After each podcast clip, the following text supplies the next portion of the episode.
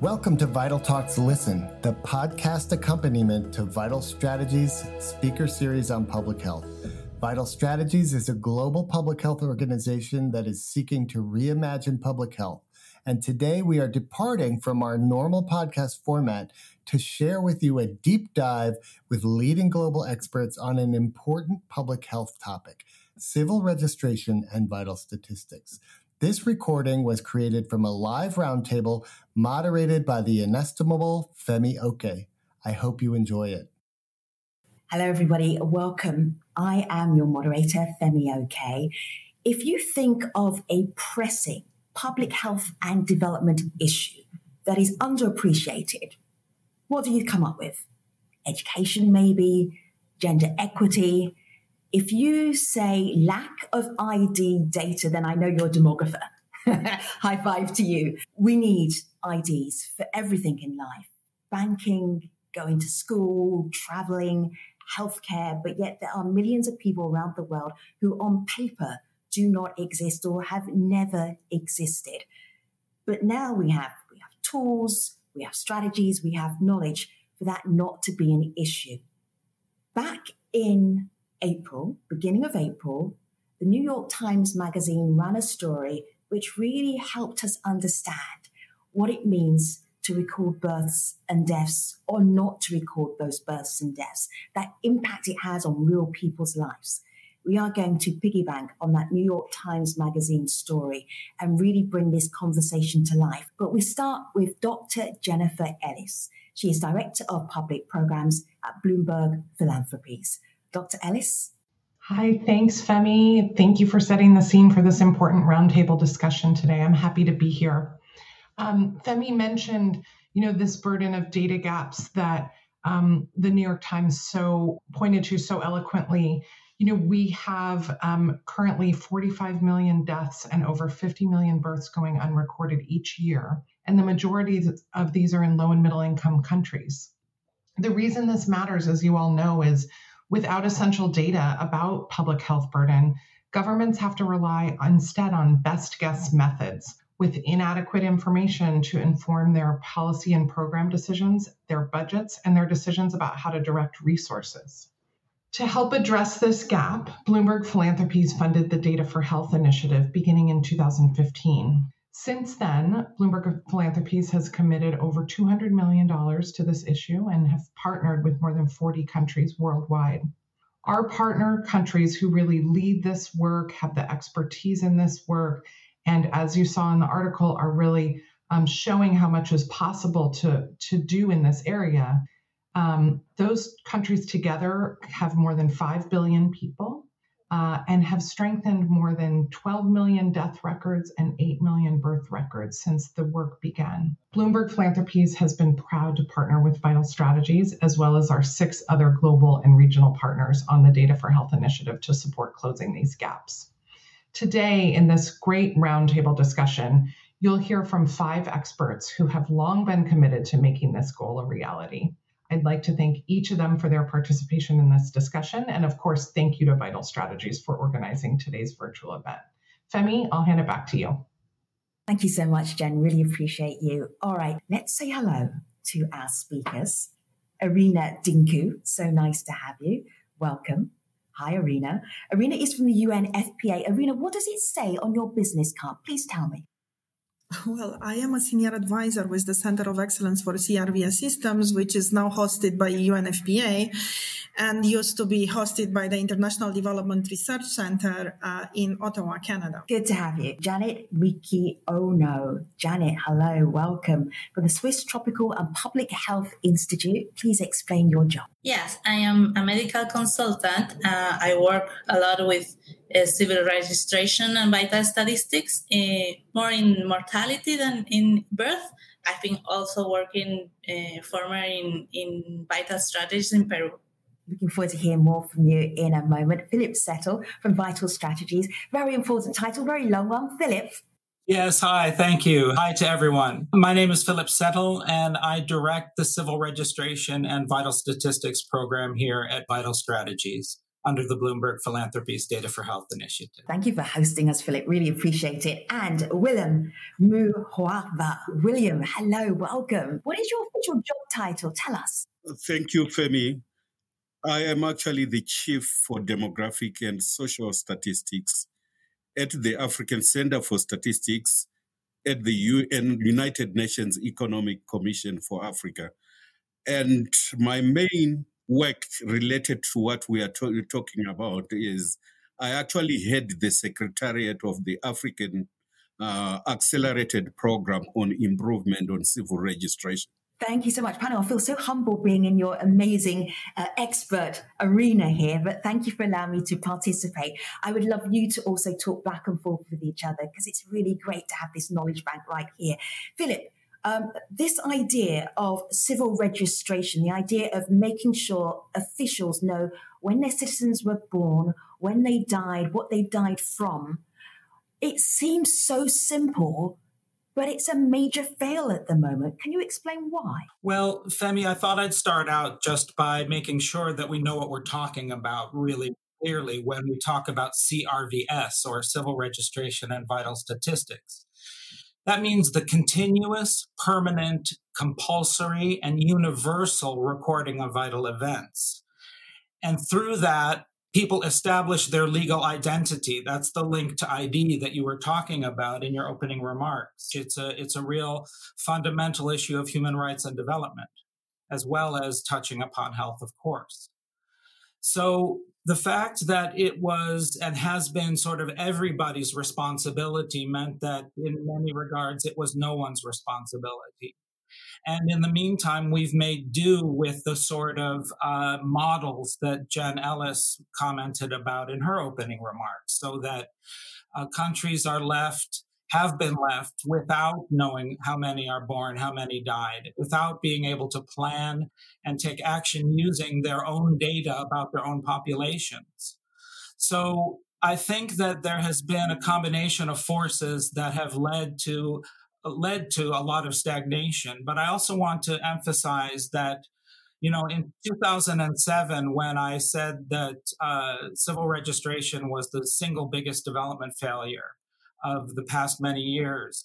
That was many years ago. And I think that we can really point with a great deal of pride and enthusiasm and optimism to the developments of recent years, which really have brought CRVS to the fore, including in the Sustainable Development Goals. Why is civil registration, which seems like a, that's where you start with your citizens, why is it not a bigger priority? Well, I think uh, it hasn't been such a big priority because it hasn't had champions.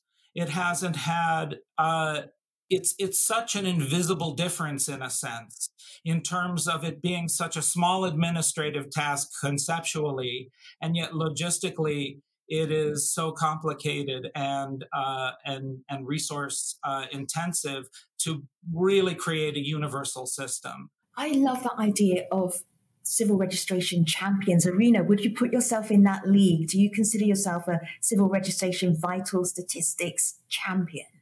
How did you get to that position? Wow, I think that this is really a hard question. I started working exactly 20 years ago in Cambodia on the first, uh, you know, mobile civil registration system. So I'd say like, yeah, I have quite a lot of experience. I've been around on three continents and um, I dare to say that, uh, yeah, I champion this issue and um, in particular the, the issue of, you know, gender females in civil registration and vital statistics and their protection through the life course as a matter of fact. Mm-hmm.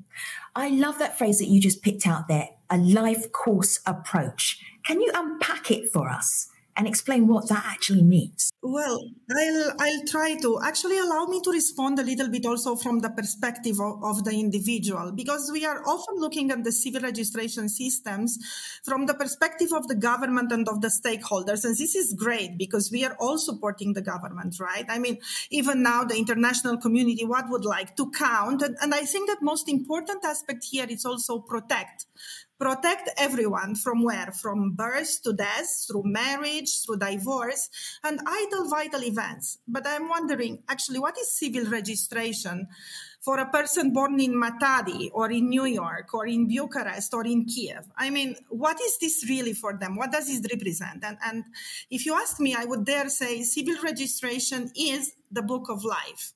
Now, it records critical events in the life of the individual and in the community, in the family where he lives and where he dies. Events about which the community knows, you know, and um, and the life course approach applied for decades now in in health programming takes a temporal uh, perspectives, but also a society perspectives as well.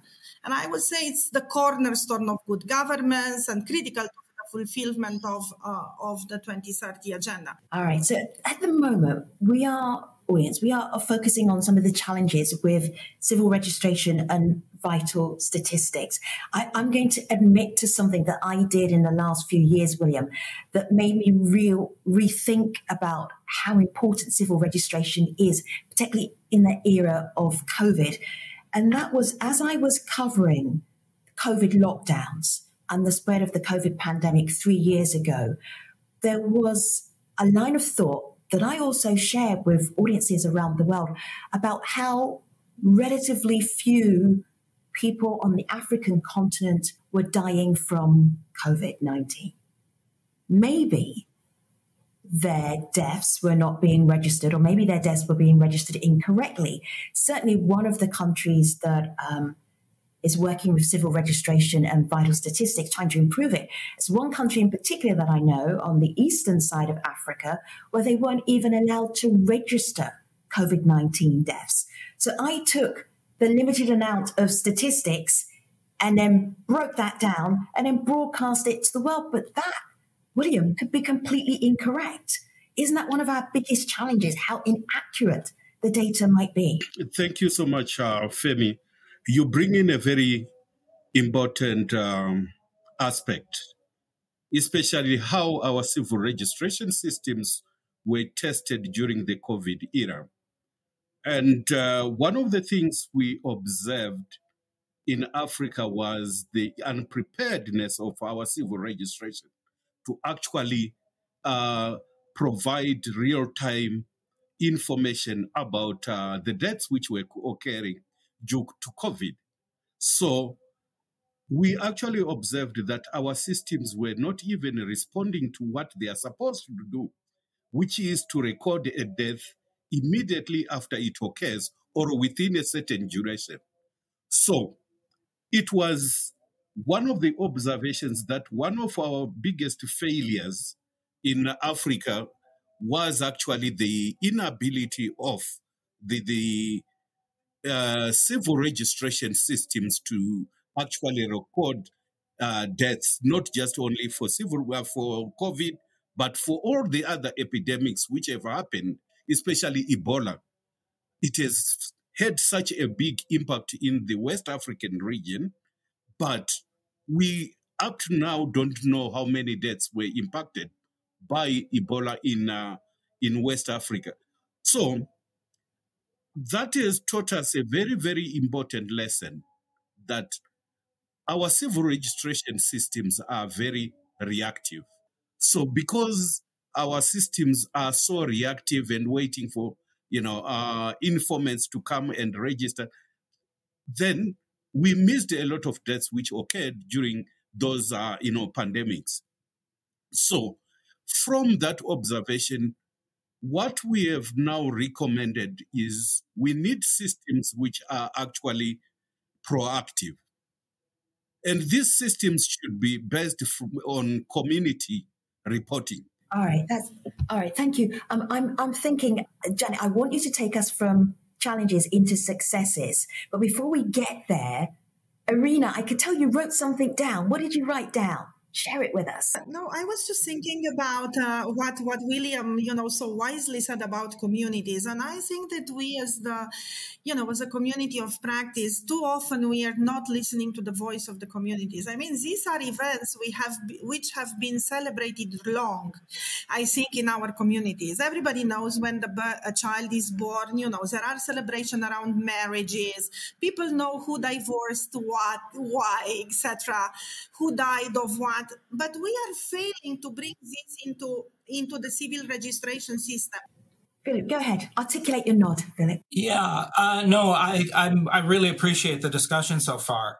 I think that Irina really reminded us of the fact that civil registration is a rising tide that raises all ships, each individual and society at the same time it's very unique in that regard, in that it has these, its fundamental reason is not a statistical one, actually. Its fundamental reason is to provide individuals with a name and a nation, or as it, as it said in the Declaration of uh, Children's Human Rights. As William pointed out, many civil registration systems are very passive. There's someone sitting behind a desk at an office who waits for the poor farmer to actually take seven buses and a mule to register an event and then come back again to pick up the certificate. And it's costly in terms of time and effort. Rather, we have begun pioneering more active ways of getting people who are already in the community but who have a link to the health system, for example, to be the face of that system in the village at the local level, to build on the social relationships that they have so it's technical know whom, not just technical know how. And it becomes an opportunity for an active way of obtaining the information and moving it, as William said, to the places where it can be used for statistics, for planning and evaluating services, for empowering women and girls, and for raising up the standard of opportunity for the entire population in an equitable manner. Jenny, I am tasking you with telling us stories, success stories, not just about data and demographics, but people and lives and countries. Where do you want to start? Well, there are so many stories in Latin America and in the Caribbean, and they have have many improvements in CRVS so far. Um, for example, technology is helping a lot in Latin America. In Peru, where uh, where I live, uh, we began the birth registration online in since 2013 and if we talk about statistics uh, from 75% that we had the information from we improved to 98% so this technology what it does is like philip says is we now can have um, in this village or these rural areas or remote areas where there uh, are no not many uh, places or, or hospitals uh, but with this technology we have moved them and, and made some mobile registration. With that we can help them to, to register them because um, in the past if they didn't go to the civil register office, for example, they couldn't get the the identity, and for some of them, it took like two hours long travel to go to somewhere where they can get registered. Um, there are many countries in, in, in Latin America that, that is working in that, in, in taking this registration to the people instead of people getting to the office. And it, it's starting now and i think it's it's getting a lot better now. I'm thinking about many of the countries in the african continent which will will be going right now from a paper system that may not be accurate may not be complete may be out of date to a digital system. So if this is almost leapfrog technology here where you're jumping from paper into a new tech and new knowledge. How is that being handled and managed? Where where would you take us to give us an example of how it's going well? Thank you so much, uh, Femi. This is a very critical thing because when we are looking at Africa, we are actually looking at a region or a continent of uh, disparities. We actually have, you know, countries which are at the formative stages of uh, civil registration. Then some are at universality, like, you know, uh, Egypt, South Africa, and so forth. So when we talk about this issue of uh, digitalization of technology, we actually need to think what fits which group of countries. So what we have done is to actually come up with strategies. We actually have a working group now consisting of our partners like Vital Strategies, uh, CDC, WHO, and so forth, who are working in this field and saying, let's review the technological approach which we should use, which will be beneficial to these countries and won't even lead them into, you know, uh, problems of uh, technology, you know, being negative. We've talked about registering deaths, but what about causes of death? How can countries collect data about what people are dying of and where and when? There are two main ways to assign a cause of death. One is for a death that is attended by a physician at a health facility. The physician can write what we call a medical certificate of cause of death, so as not to confuse it with a death registration.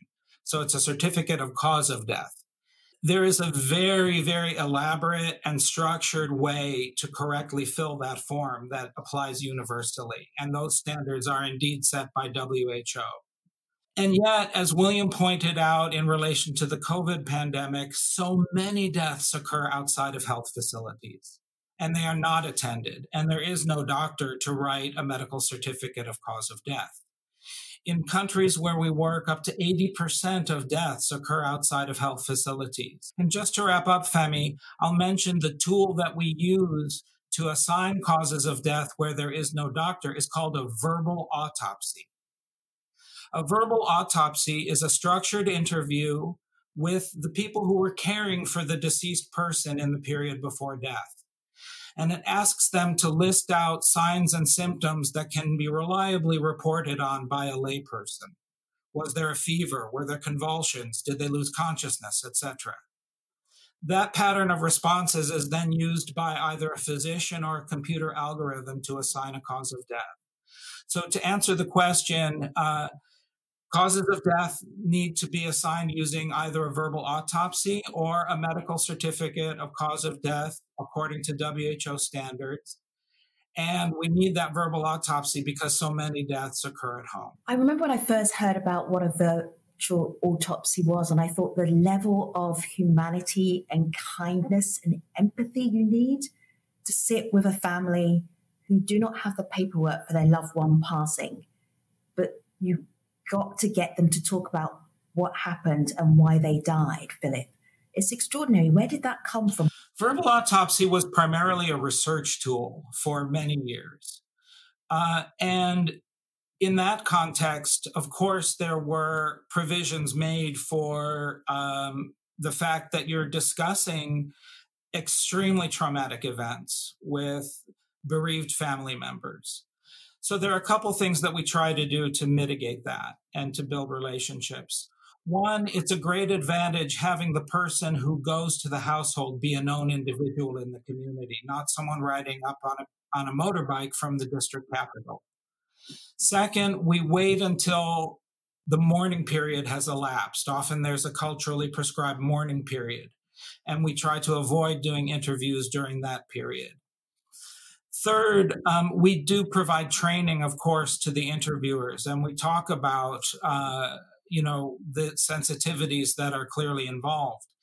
And we do know, having done many of these verbal autopsy interviews myself, we know it takes a toll on the interviewers themselves, and they need support um, because for the death part of the civil registration piece and unpacking the cause of death through an interview with survivors, it's it is indeed a very emotionally charged and laden kind of interaction. So I'm going to ask you this question.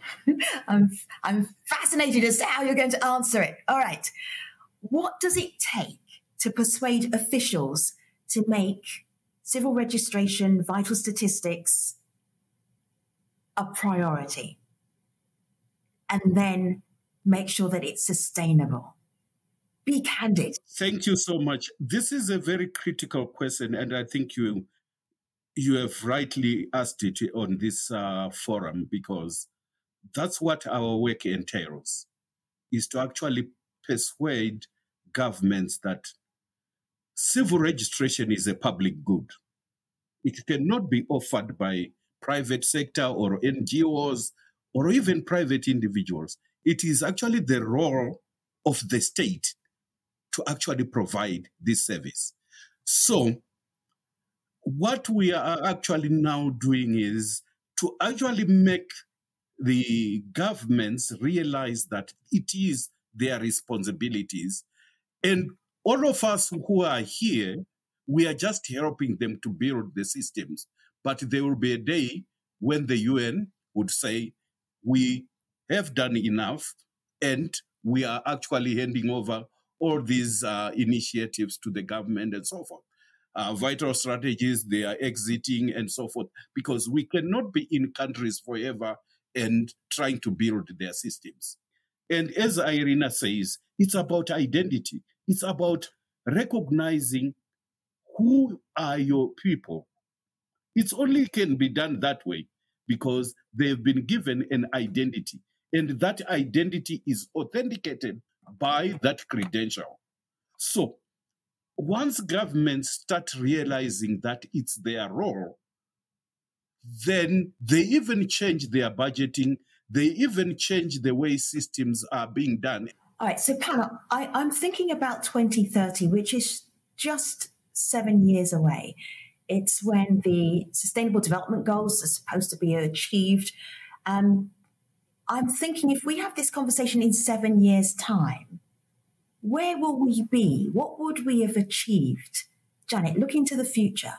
What do you expect? I think we are in in the right path. Actually, um, if we can compromise more the governments and these institutions uh, in in so many countries, I think in in seven years we can think that we have we are almost there achieving the numbers that we need so everybody is counted. Irina, seven years time. Wow, I really don't have a globe, but um, but but I think you know we could be on track. I think we could be on track if we scale up.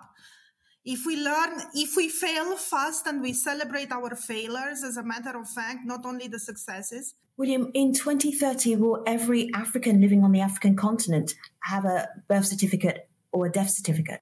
Thank you so much, Femi. We, that's what we are working towards. And um, one of the things which we are going to do in, a, in almost like two months, we are going to bring all these 54 ministers to Addis Ababa and say, we are left with seven years. What's the strategy? We want the answers to come from them, not from us. All right, excellent. Philip, goodness me, you are working so hard at Vital Strategies with the tech, with the knowledge, sharing that knowledge, where would you have got to by 2030? By 2030, a lot more is possible than I would have said 10 years ago. 10 years ago, we didn't know what worked. Now we have a much better sense of what does work. And there's still outstanding questions. But as Irina said, if we scale, if we get the coordination and collaboration among the stakeholders at the country level, we raise awareness in the community about the importance and relevance then I think at the root of it all is that civil registration is by far the best bet for ensuring no one is left behind. Everyone obtains the rights, protections, and access to services to which legal identity entitles them, and governments can plan and develop using their own statistics and data. If you'd like to find out more about the work of Vital Strategies in terms of civil registration and also vital statistics, two places that you can go. You can follow at Vital Strat on Twitter. And you may remember, may recall that we've been mentioning a New York Times Magazine article. It came out on April the 2nd. It's a long read, I'm warning you now. It's also a long, fabulous listen. And I'm going to give you the full title The Incredible Challenge of Counting Every Global Birth and Death by Jeneen Interlandi. It is really special. It kind of ties up what we've been talking about, and you will walk away having listened or having read, knowing why this topic is so important. Thank you, speakers. Thank you, audience, for being part of this conversation that takes us toward a world where everyone counts. Take care.